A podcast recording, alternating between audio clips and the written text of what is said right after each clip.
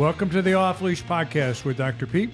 I'm Dr. Pete, and we're glad you've joined us for today's show.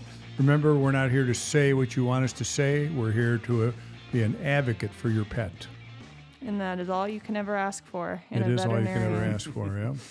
you know, it's actually an art form, uh, learning to say, you know, sometimes you hurt people's feelings with things you have to say. Sometimes you got to get it out. And, uh, You don't care about hurting feelings. No, I do. I do care about hurting feelings. I, but I, I just think that sometimes, uh, you know, people have some preconceived notion about what their dog or cat has when they see us, and it's like, no, this is not it at all. you know, and you have to. You're about 180 off. I have seen you make grown women cry Um, in, in the, the exam room because you tell them that you can't give whipped cream to your dog anymore. yeah. Well, they have these pup cups for people at Starbucks. I know. and yeah. uh, and they got you know they got milk in them and stuff. And so for for the right dog, doesn't bother them at all. But for the wrong dog, uh, next thing you know, they they they're vomiting or they've got ear infections or hot spots or something like that. But Yeah. anyway, Well, let's start it off today. First of all, we have a special guest, Storm. How's it going? Uh, he is our videographer um, for our social media accounts. So any videos that you see on there were done by him. He does a wonderful job. Gotta love it. Yes. and we're here today to talk a little bit about his dog and some issues that he's been having with his dogs. Um, how are you to doing today? I'm doing good. I'm doing good. I'm excited. This is my first podcast. Ever? So yes, ever. nice.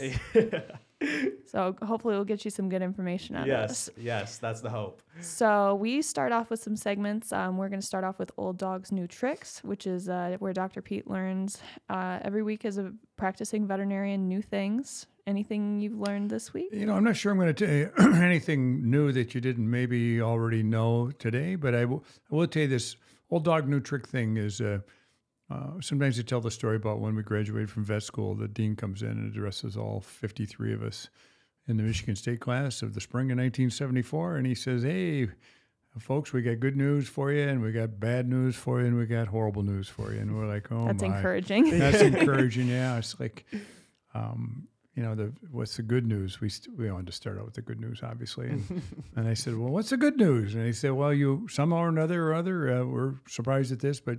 You all passed your national boards, and they're going to allow you to work on people's pets and livestock. Like, oh, that's the good news. Well, good. We're all happy to hear that, aren't we, folks? And we all agreed that we were. And then they said, oh, what's the bad news? And then we said, well, um, half of what we taught you here at Michigan State's incorrect. And, Oh. uh, and they're like, well, this is the first time we'd ever heard this.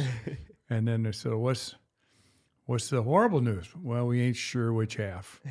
And I, I'm going to tell you what that all meant was is that that was exactly correct. Everything was not exactly right with what we were taught.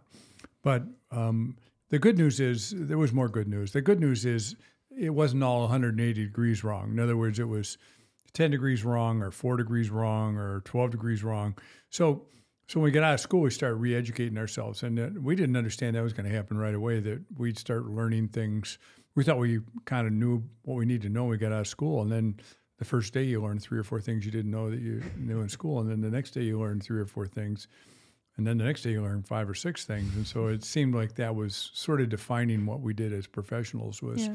was kind of learn what to do and and uh, you know and the medications changed and the diseases changed and some of them became more prevalent some became less prevalent for instance uh, distemper we used to see distemper canine distemper um, You hardly ever see that anymore. yeah, I do don't you? hardly ever see it. If you go to Mexico or sometimes on, uh, uh, sometimes in remote places in the United States, uh, sometimes even uh, where there's a high propensity of dogs that aren't vaccinated for distemper, you'll see it.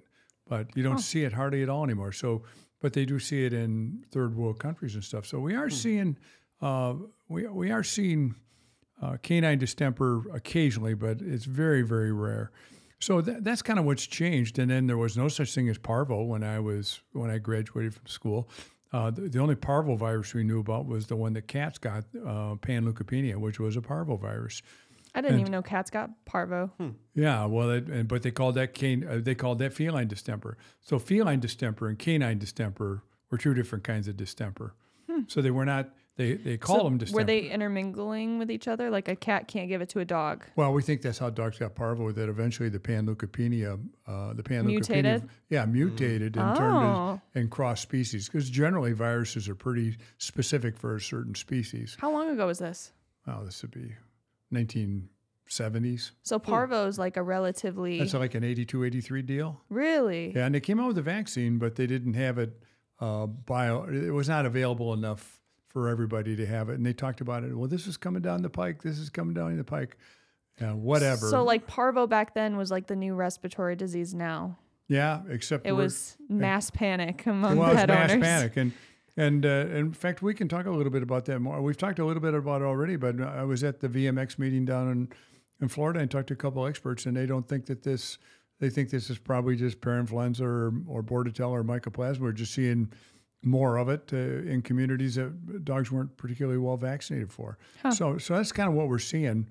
Um, that things change, and Right. uh, and and you have to work in the business to watch them change, and that's always the that's always my that was my fear if I retired and I just did this, you know, that eventually I'd become irrelevant. and uh, irrelevant means I talk about stuff that I really don't know about because I'm not doing it every day. I'm not doing it every week. I'm not doing it every month. And so that's the part. That's the part. Things change, and you have to watch them change. And so we were pretty sure there was a new virus out, and there was a bacterial component that followed up the virus. But they're they're they're really telling us that really we don't think that that's as much of a big deal as everybody thought it was. Yeah. Because now they've had enough time to collect data, and, and nobody's come out and said anything because there's been nothing new. They they just kept finding uh, mycoplasma, bordetella, parainfluenza, Yeah. and so they think probably this was just maybe a mutated strain of that. But certainly uh, that. Uh, that's the way it is right now. But going back to this, uh, the parvo and the distemper and that sort of thing.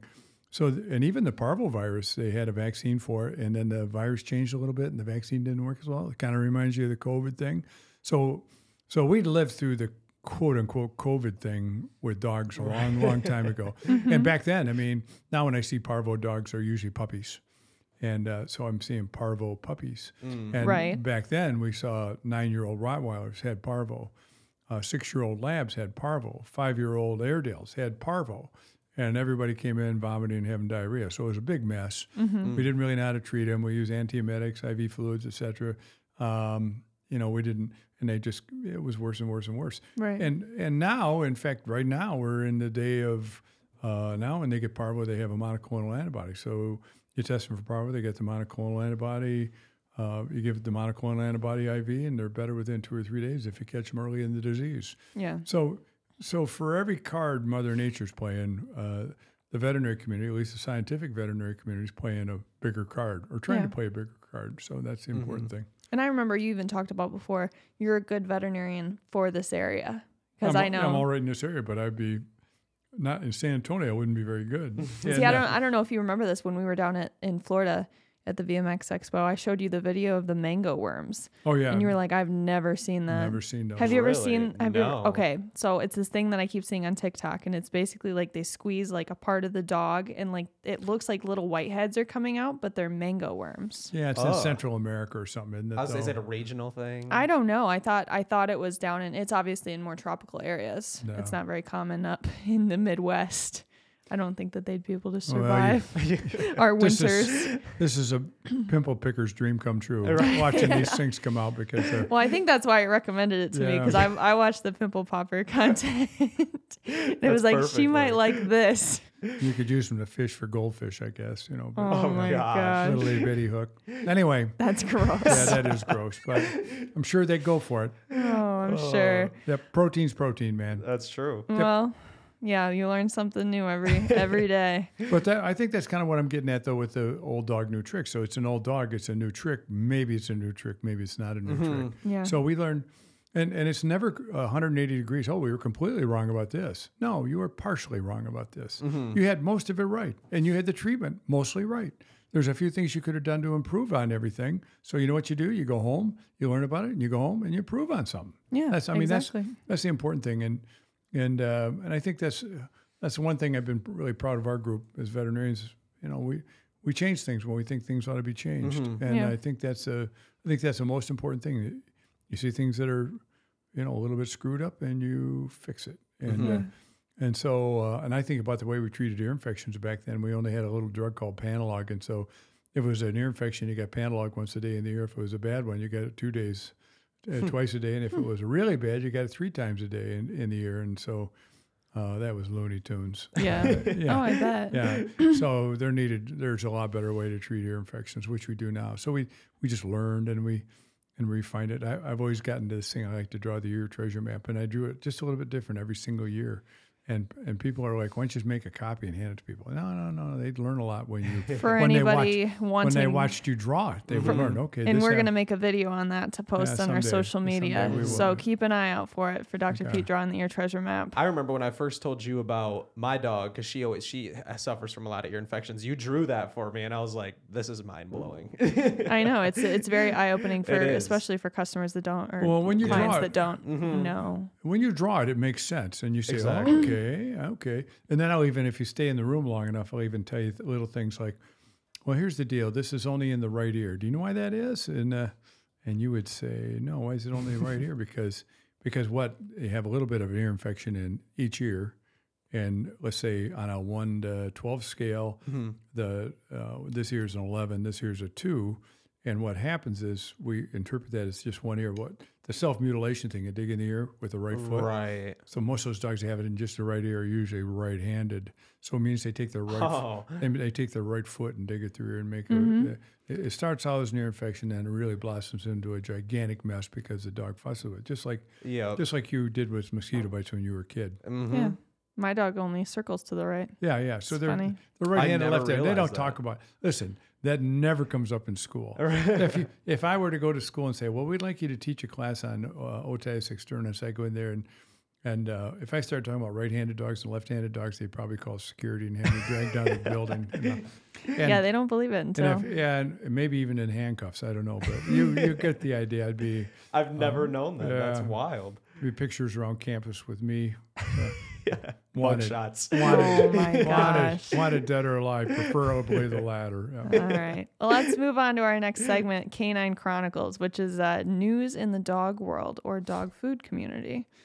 Have anything you'd like to share with us today? Not really. I mean, they have the big AAFCO meeting, which is the the dog food manufacturers and stuff. So I haven't heard anything that came out of there. I suspect No. maybe there'll be some things. There'll be some news in future episodes of this off leash. Any v- Podcast? veterinary news that you learned from VMX while we were down there? I, you know, I, I mean, I went to stuff that I kind of knew about, but then I got to find, you know, I got the fine points of this. You know, I went to the lecture on the canine parvo monoclonal antibody mm-hmm. stuff, and and there was a lady there that worked at a very prestigious veterinary clinic in uh, New York, and she told us how they did their stuff, and they'd had a lot of experience using this, and uh, you know, she she went on to talk about doing things that maybe I wouldn't have thought about doing, and so. Mm. And, and then really that's the part that's the old dog new trick thing is you you come back and then you try what she did and see if it works better than what you were doing right. if it works not as well as what you were doing you go back to what you were doing but but if anybody you know how this works they, they teach you we always used to refer to them as parlor tricks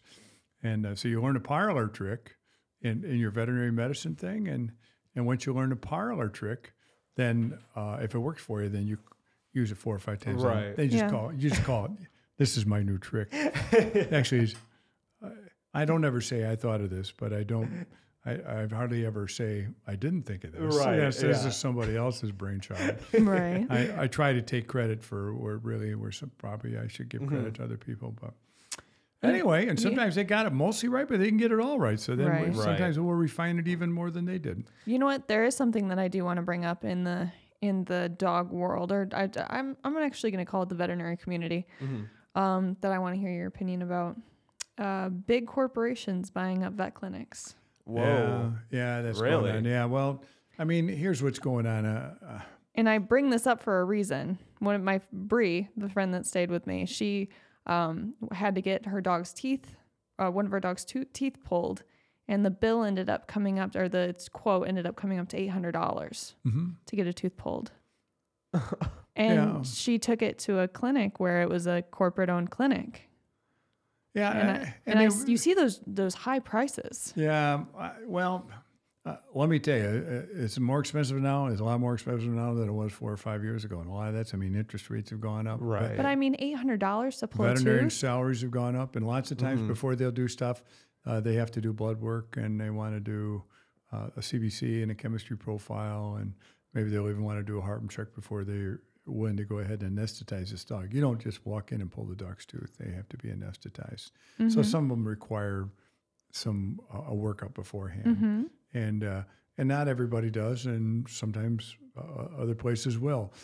so I think you look at it and you kind of decide. You do your physical on the dog, and you know, with us, um, you know, we can kind of look. This dog weighed seventy two pounds last year, weighed seventy one pounds this year, weighed seventy three pounds today, and uh, you take a history, do your physical. You don't feel any tumors, so you kind of do a general physical. You know, I went and got my own. I got my hernias repaired a number of years ago, and when I went in for that, I just had an e- EKG. Now they had some history on me, having ha- having done the blood work prior to this, but I'm like, okay, what kind of workup we got to do to fix this hernia? They're like, just an EKG.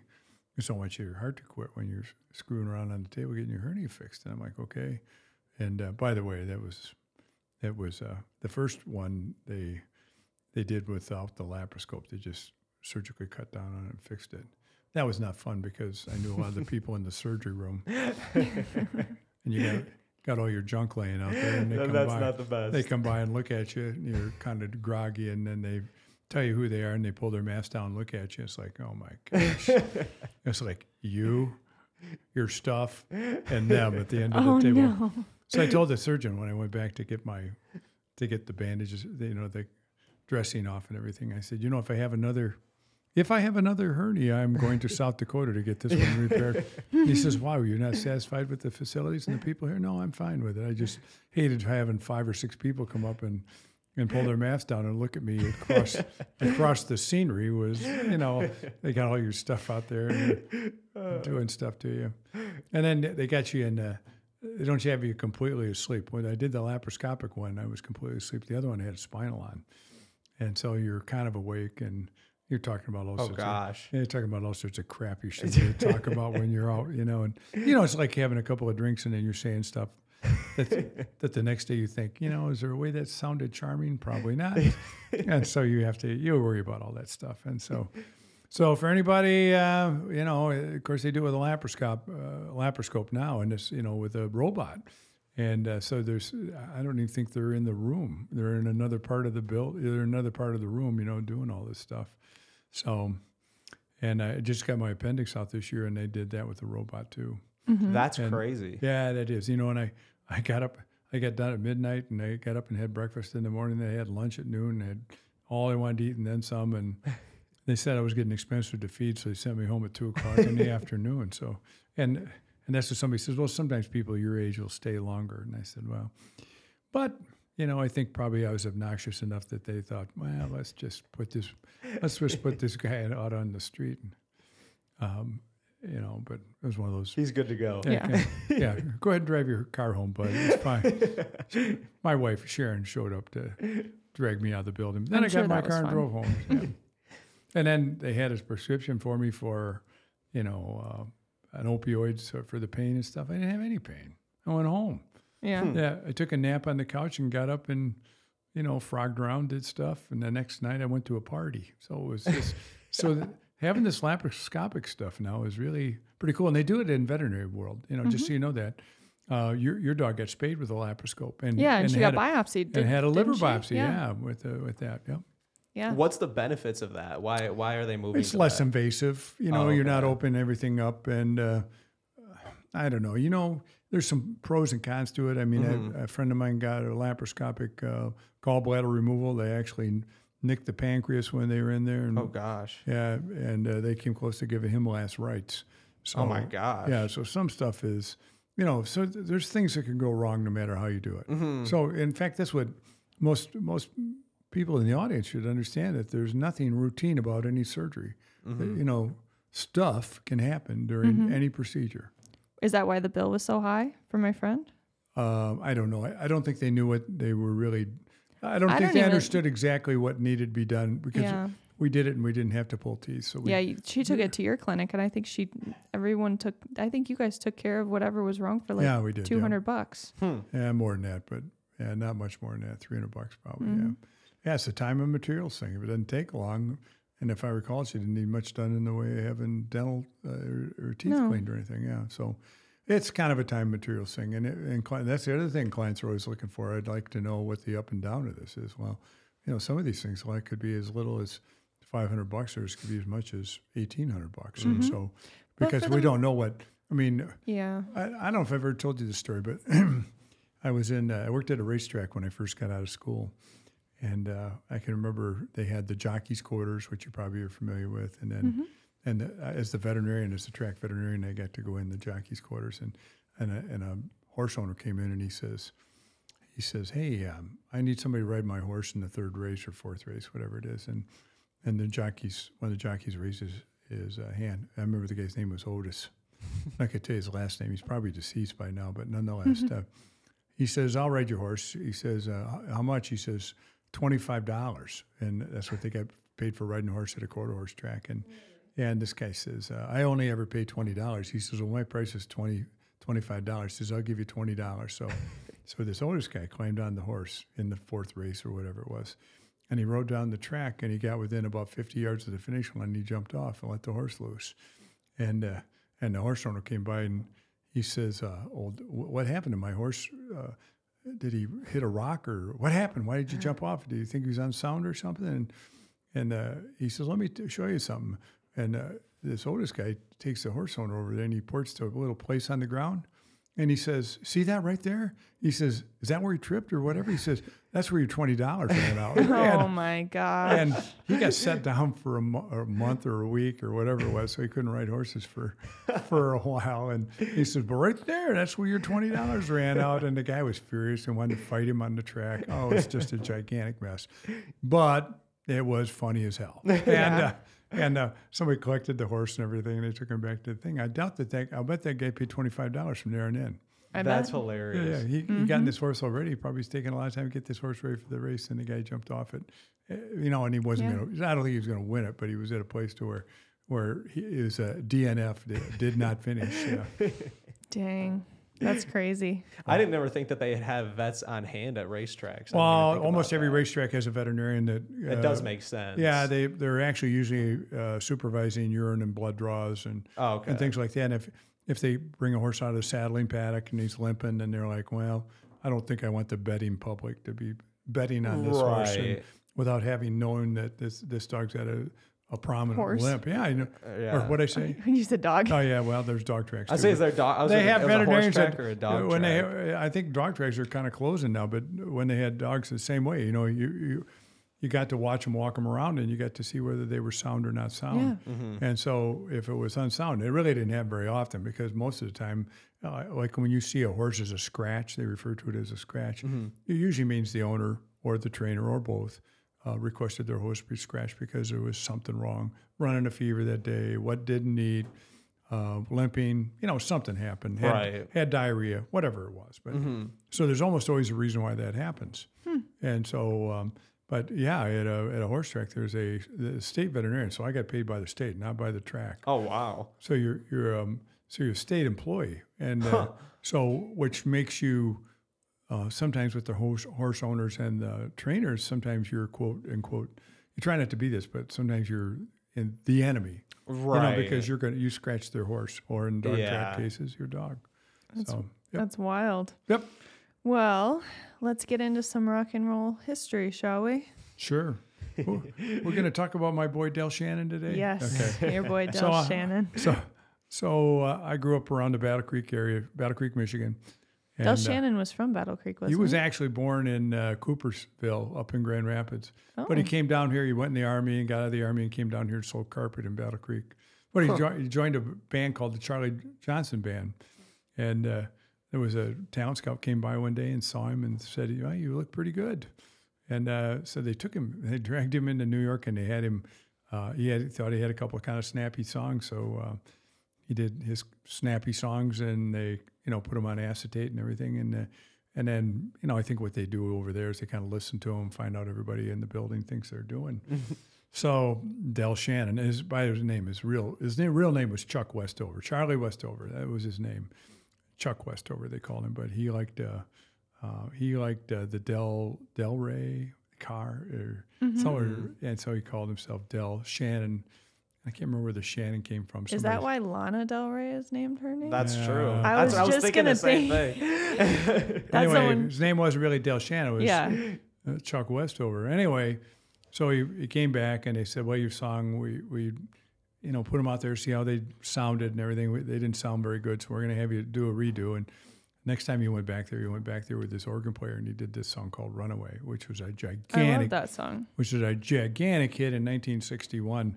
But they didn't tell him it was a good song. You know, he, he also did "Hats Off to Larry" and "Little Town Flirt," and he did three or four songs, and they all became hits. But he came back to Battle Creek, and he was playing at a place here called the High Low Club. You know, and there was always fights up there, and it was you know kind of a kind of a sketchy place. Anyway, uh, they finally called him and said, "Well, we want you to go out on tour." And he says, "Why?" He says, "Because we released your record, and in the first three or four days up at the up and down the coast of uh, New England, he says we sold about eighty thousand copies. oh my of, gosh. of your song, And he um, had no idea. Runaway. And he says, no. So I guess he goes down to, he said, when do you want need me there? And he said he needed him by in two days or something. So he goes down and breaks the door of where they, they kept his instruments all locked up in the, in the um, high low club. And so Mm-hmm. he broke the door down apparently and, and took his stuff out. and, uh, and then he went to New York and he came back off and on after that. But, Mhm. but he was Del Shannon from there on in. Too bad the guy died. He died young. Um, How young? Oh, let's see. He was probably in his early 50s, maybe late 40s when he Mm. died. I he can was, look it up if you want. Yeah, you know, and he died of. Uh, yeah, I think he kind of did himself in with um, tranquilizers or something like Hmm. that. February course, I think he shot himself. Yeah, so he shot himself. So 30 years after he became famous, he he did himself in. Wow. But he always wrote uh, what I refer to as lovers' lament songs. In other words, he was always singing about getting the brown helmet from his wife or his girlfriend. You The would bar- say that all the time. Yeah, brown helmet. That's where people are like, what the hell is a brown helmet? And I I learned very I see you early got- on. you get crapped on by your girlfriend, man. That's that's the brown Oh, helmet. So if you got the brown oh helmet, you got crapped God. on by your other half. And, and so people are like, that's kind of disgusting. I said, well, I said if if you were the one to get in the brown helmets, it's damn disgusting. yeah. There they. But he's always, if you even listen to his songs, yeah, th- these are songs. Yeah, this is this is his stuff, and uh, he did he did great stuff. And that he had a thing called a musitron in the background that does that kind of lead in here. But but uh, anyway, uh, great artist. Um, and sorry you left this earth uh, too soon. I can't believe he was in Battle Creek. Yeah, he's in Battle Creek. And uh, Wow. in fact, Junior Walker, we talked about that earlier. Junior Walker was in Battle Creek. Then there was one of the guys, the founder of Earth, Wind, and Fire, was from Battle Creek. So, Really? Yeah, so it has musical history, this town does. But anyway, Did you cover this song when you were in your band? um, yeah, we did. The high part was hard. We got girls up to do it. Yeah, get part? somebody in the audience to do it. Yeah, turn it up, way up, way. misery And I wonder, Right here, right here. Why, why, why wonder? There you go. That's it. Anyway, uh, he he did the he liked to do the real high stuff, and all his songs had high stuff in them, and he had that, and they had the Musitron in it, and uh, he was on Letterman. He's on all sorts of Wow. stuff. Anyway, he's gone now, and uh, uh, the world was a lot more fun with him than without him. Okay, Rest in peace, Del Shannon. it's the end of our musical thing. I love that song. Uh, I wonder how you get all this information from people from Battle Creek. So many, you don't think of that many people famous coming out of Battle Creek. Well, No. you know, I mean, when he was back in town, there would people always be people got up and told stories about him. Really? You know that yeah, because they went to the high low club. And back in those days, you had um, a house band, and and they were the house band. Now now people have somebody come in, they play one night. Back in those days, uh, they opened up on Tuesday and they played Tuesday night all through Saturday night. And they usually finished about one and two in the morning, and they were the house band. And so he was the Oh, house okay. band at this place called the High Low Club. Where was that club at? It was right down here. Uh, it was on the corner, right across from where New Holland is, It's right? with right? yeah. No, no, no, no. It was about where the park is down there with the waterfall. Oh, Friendship Yeah. Park? Yeah. In fact, it's right across the street from the big hotel. And- Interesting. yep. And there's a. Oh, If you drive down there, you'll see there's a, um, a plaque commemorating him. really? Oh. Yeah. And uh, and my friend and I went down there. I have an old car, so I drove my old car down there when they had the uh, dedication. Yep. You have multiple old cars. Yep. That's so crazy. They have that down there. Yep. Wow. I love that. All right, let's get into our next segment information and peace of mind. Storm, this is where you come Oh in. Oh, boy. Here we go. We're gonna be talking about your dog. okay. So tell All us right. about some issues that your dog's having. All right. So my dog is Mila. She's a chocolate lab. She is. Is she crazy? She's pretty crazy. She's, I have a chocolate lab and I cannot stand it. I know I can't stand. It's not that I can't stand her. She's just, she's in deep hmm. shit right now. She's nuts. Yeah, she's nuts. Tell tell her wh- no, everyone. I'm not going to tell everybody what she did. Oh, she's so naughty. She might have killed a koi fish Oh gosh. And in the wife's pond. in the wife's Yeah. pond. Yep. so now that dog has a wanted dead or alive poster all around, All around town. all around town now. Preferably the former, I think, is what that- that- that's- And for any of you who have ever bought koi fish in your life, they are quite expensive. Yep. So And, a, and a lab's favorite. and a labs, they're a delicacy. she loved it so much that she had to go back and get a second one. Yep. Mm-hmm. Oh gosh. So But Yeah, anyway, so- let's tell me about your dog. Mila, yeah, she's gonna be six in February. She's a chocolate lab. She's got a lot of personality, that's for sure. But definitely, I would say the last year she started really, really suffering from itchy ear, itchy ear, really bad, and noticeably itchy paws on a regular basis. And I think this is unrelated, but she also, from a young age, had really bad hips. We think it's hips. Just her in her back area, she can't stand for long periods of time Yeah. without having to sit. So here's what you need to do. You probably get a set of X-rays on her hips to see whether she Okay. needs whether she needs pain meds or not. If she Mhm. does, you're going to have to get her pain meds because especially this is the winter in Michigan. Mhm. It's been cold and damp here. It's been really cold. That's not too bad, but when it's cold and damp, it's bad.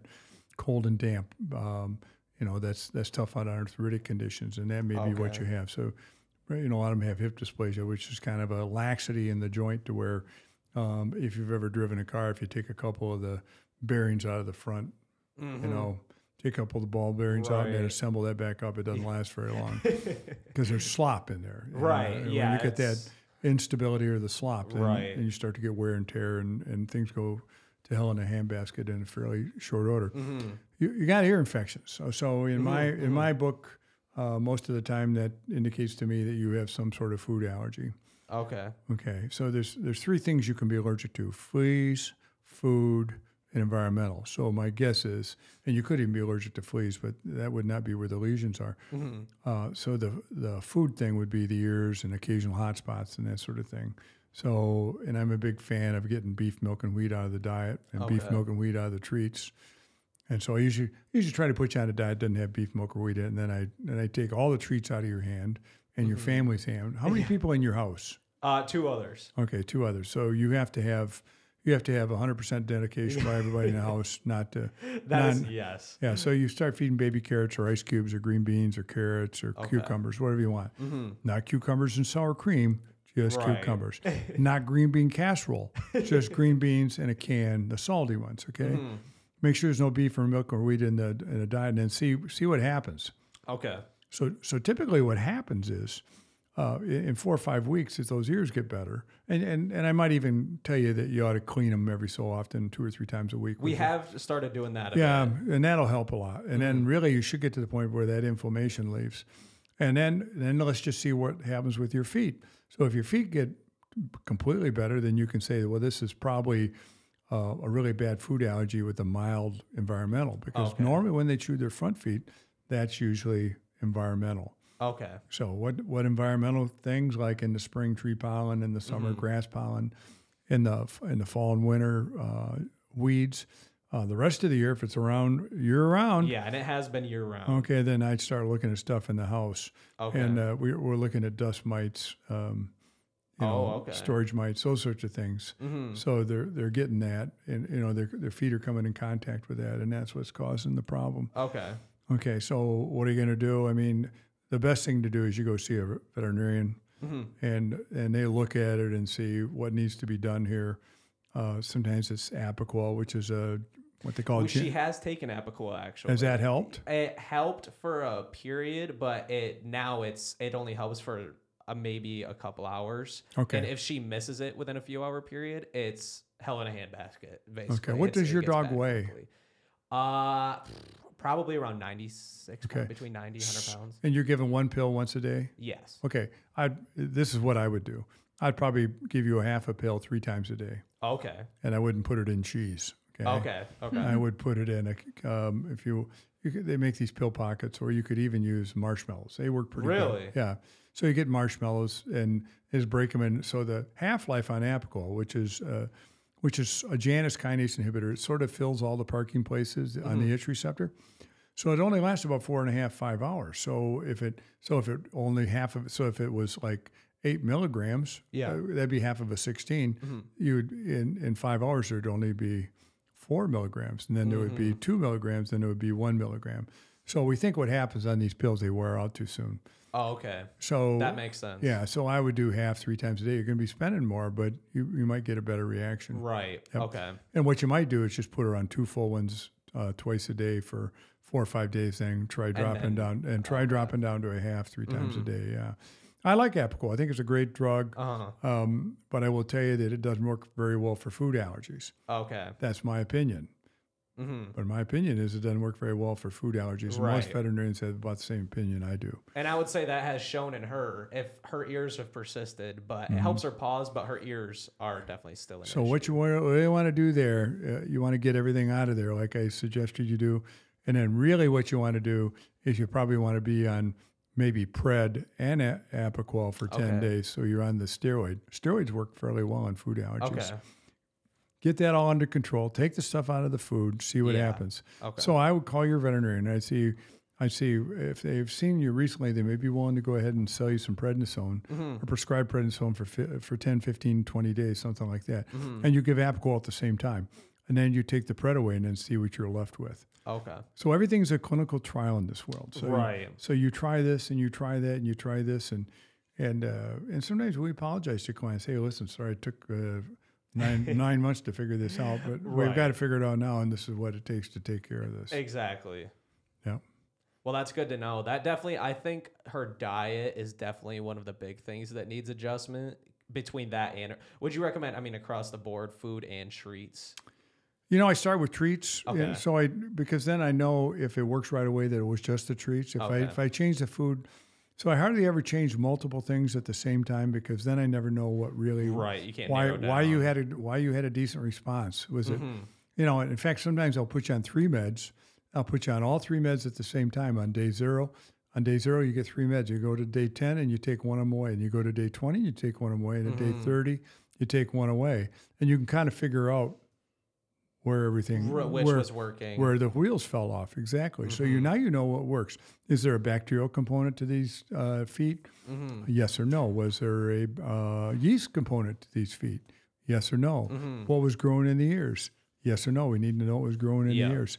And once you figure all that stuff out, um, once you once you figure most of this stuff out, you're you'll be in pretty good shape. hmm Uh, and then and then what? Then it's up to you to kind of educate your veterinarian. And go, yeah. When I did this, when I did this, this happened. When I did that, that happened. And and then you can kind of. And we'll usually document it in our records. Uh, Mhm. This client does better on ten days worth of pred with Apoquel, and then take the pred away after ten days, etc. Right. And then your grandpa comes to live with you for a week or ten days, and he feeds the dog all sorts of crap, and then you get to do it Exactly. all, do it all over again. Hey, grandpa, we're gonna we're gonna break two or three of your fingers, the ones you're holding the treats with, if you don't keep doing We- this. yeah, exactly. Yeah. Exactly. Why do I have to go home and not be able to hold a pencil? right? Yeah. Oh my goodness. What's the matter? you? Well, sometimes that's what you got to do. Yeah. I have seen you give our dogs cheese, No, you've not seen me give them cheese. Triscuit crackers, whatever. Well, maybe Well, our once in a they dogs get don't really have allergies. No, and they don't get much in the way of nonsense. Yeah. Mm. You know, it's not like I go to. I have a pet store. I already. I pick some. I pick some treats up, and uh, and by the way, um, while we're talking about this, we're getting ready to launch our own brand of treats here. At Yes, the, we are. The, I was just asking. Yeah, about yeah, that. the Voyager dog ABC, food. Yeah. Dog food. so it'll have. ABCs, apples, bananas, and carrots. It'll have some other stuff in there too. Very limited ingredients. yeah, very limited ingredients and no copper sulfate, and uh, and uh, it'll be what I deem to be uh, a very effective treatment for uh, getting your dog to do the things you want to do. I would say that's what I'm gonna have to rotate in. yeah.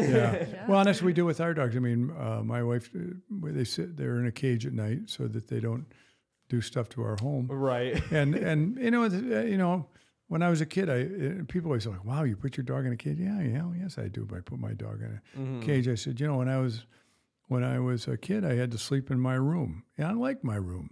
I had a record player, and I could play Beatles music and Turtles music. yeah, Beach Boys stuff. I go up there, and I had two sisters, and I got away from them. I had a mom and dad. I got away from them. I like my room, and so dogs are like that. Sometimes they like their room. It's fine if they like their room, and and and it's actually a place of. Uh, of um, safety. You know, you, you know, I got one dog that likes to pick on the other dog, and if there's a fight and we're not in the house, there could be a problem. So we, so we keep that.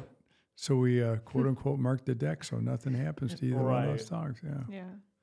I think that's a big one. That's a big one with my with our chalk Mila. She loves her bed. She loves her cage. Like she just will go in there on her own. Sure. Like that is her room. That's their bedroom. Yep. That's yeah. I always I think it's so funny. Well, I mean, what what do you do in your room? Well, you think about school. and, uh, you think about your job. Think about Yeah. koi fish. yeah. Yep. Yep. Oh, gosh. exactly. I have one of my dogs here today. Rip. Yep. Rip. Rip. Yep. He is not a fish eater, so He's a good yeah, pup. Yep. Well, anyway, that's so. What else do you have going on with your dog? Is that it? Those. Big yeah, that and the hips. Okay. The hips are the big one. Or well, those have been a long term. How old is your dog now? She's six. That's really been happening since I mean she was two. Yeah, and and that's what happens. They, uh, Molly has a dog that has that, and uh, and those legs got pretty sloppy at a fairly young age. They make an injection called Librela that would work really good. Um, it's but you know I'd probably suggest you try the non-steroidal anti-inflammatories first and see Okay. see if that improves everything. If it really substantially improves the quality of her life, then that's really what you want to do. You know, and I had a dog like this when I was a kid. Well, now as a kid, I got out of vet school and and I was out probably three or four years, four or five years, something like that. And the guy brought a dog in and had been run over by a car, and he had actually two broken legs. And so, oh gosh. and his his mantra was, uh, huh, how did he say this? He said, how did he put this? Uh, money's not a problem. And uh, he says, whatever it takes to fix this dog, uh, do what you got to do. And uh, and I kind of could glean from him what that meant. Money was no problem because he didn't have any, and he wasn't going to pay anything to get his dog out, and he left him there. That Oh, was that was that was Bandit. Oh. And uh, I could have, if I would have had Bandit in my fourth year of veterinary school, or my last year, excuse me, my last year of veterinary school, I could have skipped the whole year because that dog had flea allergies. He ruptured a disc in his back. He had two broken legs. Uh, he got pancreatitis when I had a birthday party once, a pig roast. oh no. So yeah, yeah. So He taught you a lot. Though. yeah, he taught. you. I knew a lot. You know, and you know what else I figured out? I didn't have the slightest idea how to treat my own dog. I, I knew how to treat your dog. I knew how to treat Molly's dog. Um, and I knew how to treat just about everybody's dog but mine because I had all different rules for me. right. And, and the rules for me were different than they were for everybody else. and so when I have my dogs treated, I usually have one of the people at work, you know, give me some adult because I'm I'm not an adult when I'm treating my own my, own dog because I'm emotionally attached. And- And, we used to tell that to clients. You know, I like your dog, but I love my own dogs. You know, I got a few dogs I don't really like very well because they're not very pleasant. But most of the dogs I really like. You know, they're friendly, they're nice, you enjoy them. Do I love them? No, I don't love them because I'm hired to do the thinking part of this, and sometimes Exactly. that's sometimes that's a little more difficult doing the thinking part of this. hmm Being emotionally disconnected. Yep, yep. Here's what I do. Uh, is I it always hard, tell. is it s- hard to do surgery on our dogs? Yeah, I never do my own surgery. You Oh, did really? you did river surgery. I did river surgery. It's your mother's dog. Mm. Yep, yep. but usually, usually, uh, like when we uh, biopsied Cookie, I had uh, I had Ron do that, Dr. Van Ryswick. Yeah. Mm-hmm. Yeah, and uh, and uh, we he looked at it, he said, "Wow, it looks like cancer." And I said, "No, I don't know, maybe." So we so we biopsied her, and I said, "Ooh, that's." So we got it back, and I said, "This is what a really advanced case of copper storage looks like." That's what our dog died from. Yeah. Yep. So that's why I that's why as a as a family we have passion about preventing that disease from happening. And we do that with the hundred food. Yep. All right. Is there anything else you wanted to talk about with your dog storm? Um, I do have okay. I do have one more. I do have one more. okay. So, our my second dog, she's a silver lab. She's two Well, years why old. do you why do you get all these? I Why don't you just get a black one? I know, I know. I, yeah, everything but everything but. but she. So you know this about Christie Brinkley? She she probably is fun to look at, but not that much fun to be married to. You were aware of that, right? I mean, said that she carries a little baggage. She's probably not listening to this, so I don't think I have any place to. Is she still? She's still around. and she's still around. Christie Yep, Brinkley? she is. How old is she? Uh, she's probably in her upper sixties, I would guess. For I- anybody that doesn't know, if how many times have you threatened a divorce Oh, mom I've told my over I've Christie told my- Brinkley? told- Christie Brinkley. oh my gosh! That's what I told my mom, or that's what I told my mom. That's what I told your mom. I told your mom that if um, Billy Joel ever left her, that there would be Well, I'm some decision sure, making on my part, but there never was. I'm so. pretty sure she's been divorced like three times. Yep. So that's what I was telling you. Silver lab thing's fine. It's just, you know, probably very attractive, but probably a little bit of baggage, which you're going to tell me about. Go tell me about tell me about the baggage you got with your silver lab. So she she's about two two and a half now, and she she's funny to say the least. She's got personality, but she has had this issue, and it's persisted through the seasons where her whole underside she just has um gets really red and rashy Mm-hmm. and itchy. It's not like insanely itchy for but it just gets really red and rashy, and you can tell it's definitely not Sure. comfortable. And we aren't sure. We have no idea where it's coming from, honestly. Well, it's probably contact allergy. We really don't think of dogs as having contact allergy very much, but we really know that the feet thing is contact. So it's possible. Does she lick her feet also, or not? Mm-hmm. She bad? actually does not. Okay. No. So you're you're probably having some, you know, she's, you know what you could do with this dog. This would be the dog. This would be the perfect dog to put a kid's um, cotton T-shirt on, and Okay. and have her wear that around and uh, and see if that went away. Yeah, this my own personal dog. I might get a little stuff called Genesis, which is a topical steroid spray, and spray those areas. Sometimes there's a yeast or bacterial infection in those, and so uh, sometimes you got to deal with that at the same time. Although it's it's pretty amazing once you remove the allergen, some of those bacterial and yeast things like- kind of go away Okay. because there's because really what happens in a uh, there, there's hair follicles down there, and in the hair follicle there is sebaceous material, Okay. and that's made out of triglycerides. So the same thing cheese is made of. So there's like cheesy stuff that comes out of those hair follicles. That's Se- interesting. sebum, and then we think that sebum probably goes south a little bit, and then once just like cheese, once Yep. stuff goes south, then stuff starts appearing on the cheese. That's when we get the paring knife out and, and take it off and see how long it takes to grow back. But I guess the, the So point of, point of fact covered. being the that that that mold won't be there if you get rid of the cheese. Period. Right. Yeah. So so I would probably use a T-shirt on that dog and maybe Okay. some. There's a thing called Genesis spray. I like Genesis spray. Okay. You know, and in fact, if I was you and I was kind of curious, I'd just spray the right side and see if that went down and Oh, stayed okay. stayed down. If it is, then you you do both sides. Right. Okay. That makes sense. Yep. Would so with Mila, my other pup who has paw issues, you Mm-hmm. said that could be environmental with dust and things like that. What would be the best way to treat that? Well, I mean, you're using Apoquel. You could even use that spray for that too. Oh, okay. Yeah, Okay. and it really kind of depends on whether there's a bacterial yeast infection in that in in, Okay. in those toes and stuff, and there probably is. Uh, so you know, hey, those those dogs. Sometimes I'll just stand them in uh, vinegar and water for a I, couple okay. minutes. Yeah. Have You you, ever could seen spray those paw scrubbers? Yeah, That- you could like, do would that. Yep, yep, yep, yep, Okay. yep. But to know. vinegar and water kill stuff on contact. Uh, a lot of stuff, yeast and bacteria, Okay. most of them. Uh, but you know, and vinegar, white vinegar is cheap. I don't know, it's two or three bucks a gallon. Maybe it's four dollars a gallon. Hell, I don't Mm-hmm. Do you know. just dilute that with water? Or just half use and half, half, and half. Yep. Okay. And you use and, and believe it or not, you use warm water. I think it feels a little better for them to stand Yeah. in warm water. And the other thing is the the greasy component. If you if you scrub them after they've been in warm water, you know it's like getting bacon grease out of the bottom of a pan. Mm-hmm. Uh, do you use cold water to get gr- uh, bacon grease out? No, you always use hot water to do that. I don't want you to use hot water on your dog's feet, but it's easier to get those eh, to get that uh, triglyceride film off if you want to do that. Yeah, sure.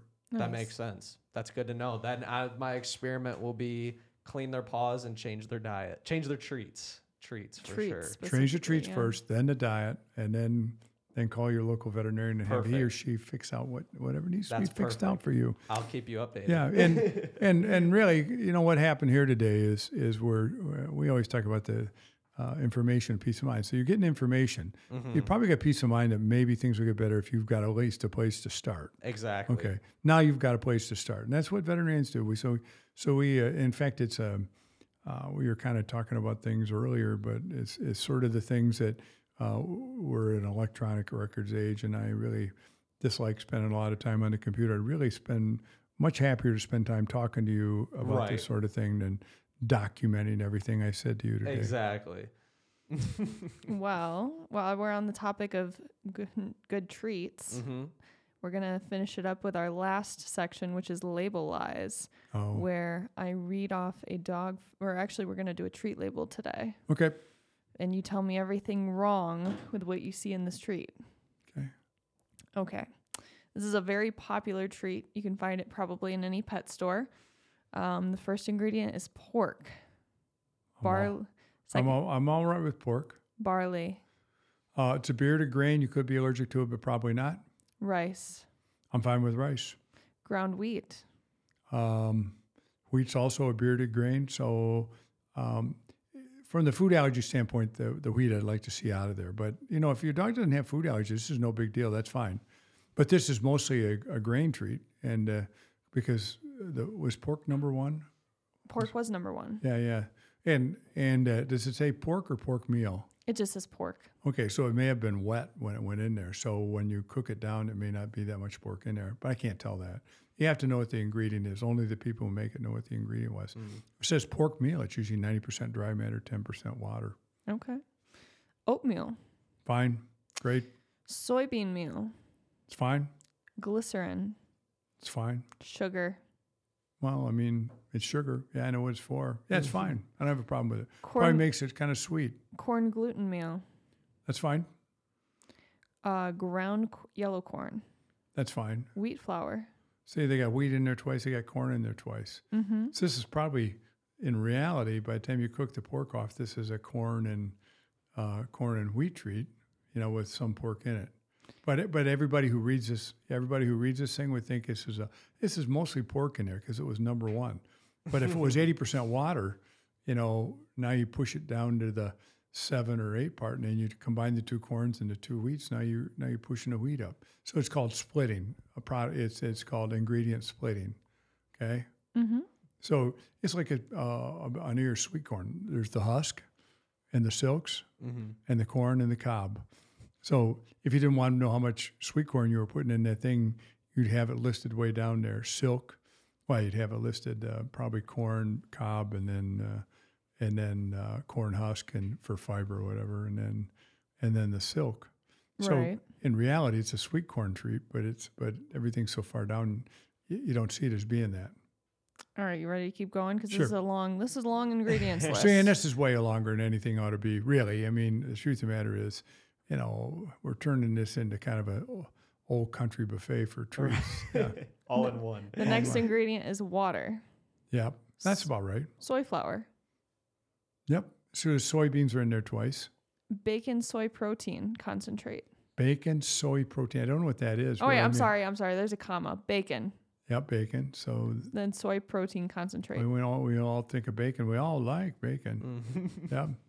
Wheat gluten, See, wheat's in there for the third time. That's the protein part of wheat right there, and that's the part you'd be allergic to. salt, Yep, it's fine. uh, phosphoric acid, Yeah, I don't know why they put that in there. Bacon fat, Yeah, I'm not sure why they're putting that in. They got bacon in there two or three times now. uh, natural flavor, Yeah, well, I mean, we're getting down to minuscule parts here now. sorbic acid, Yeah, vitamin C. natural smoke flavor, Yeah, it's just a flavor. cheese powder. I wouldn't put that in there. You know I, how I feel about milk and and uh, Mhm. So this thing has everything in it. This is We're almost, we're almost Yeah. there, It's a- almost yeah. to the end. It's got everyone you could think. this is this is sort of beyond old country buffet. Even old country buffet doesn't have that much stuff in it. I know. Calcium propionate, Yeah, added color, yeah. malted barley flour. The end. Wow. A lot of, I mean, there's things in there multiple, multiple times. Mhm. I- Why is that? I don't know. I mean, if I'd have made that treat, I'd have said pork, uh, oats, corn, and wheat or whatever they want to do. Mhm. I'd have had just three things or four things in there. Keep it simple. yeah. Uh, maybe people, I, I- I don't know how people think, and and maybe the maybe clients and and uh, all you people out there listening to this would probably have a better idea than I do. But maybe you think since it has so much stuff in it, it must be really good. You know, uh, you know, and, and like when you drive up in a car, and I'm thinking, well, this car has, um, you know, an engine, uh, a V6, and then an automatic transmission, and then a drive shaft and a differential on the back. So that would be the four things I think about. But you come up and tell me, oh no, uh, there's some staples in the glove box. You know, there's you know there's screws in the carburetor. there's two light bulbs up on the front of the car and everything. It's like, yeah, I guess. That's not what I was thinking about the light bulbs when you pulled up with your car. You know. It had dual exhaust. I noticed that. It must it must go fast then. Although sometimes they don't. Sometimes what they used to call those no-go showboats. They want to look fast. They look like they're fast, but they're not that fast. But why they put all that stuff in there, I have no earthly idea. It's it's kind of crazy, really. But um, if your dog likes it, fine.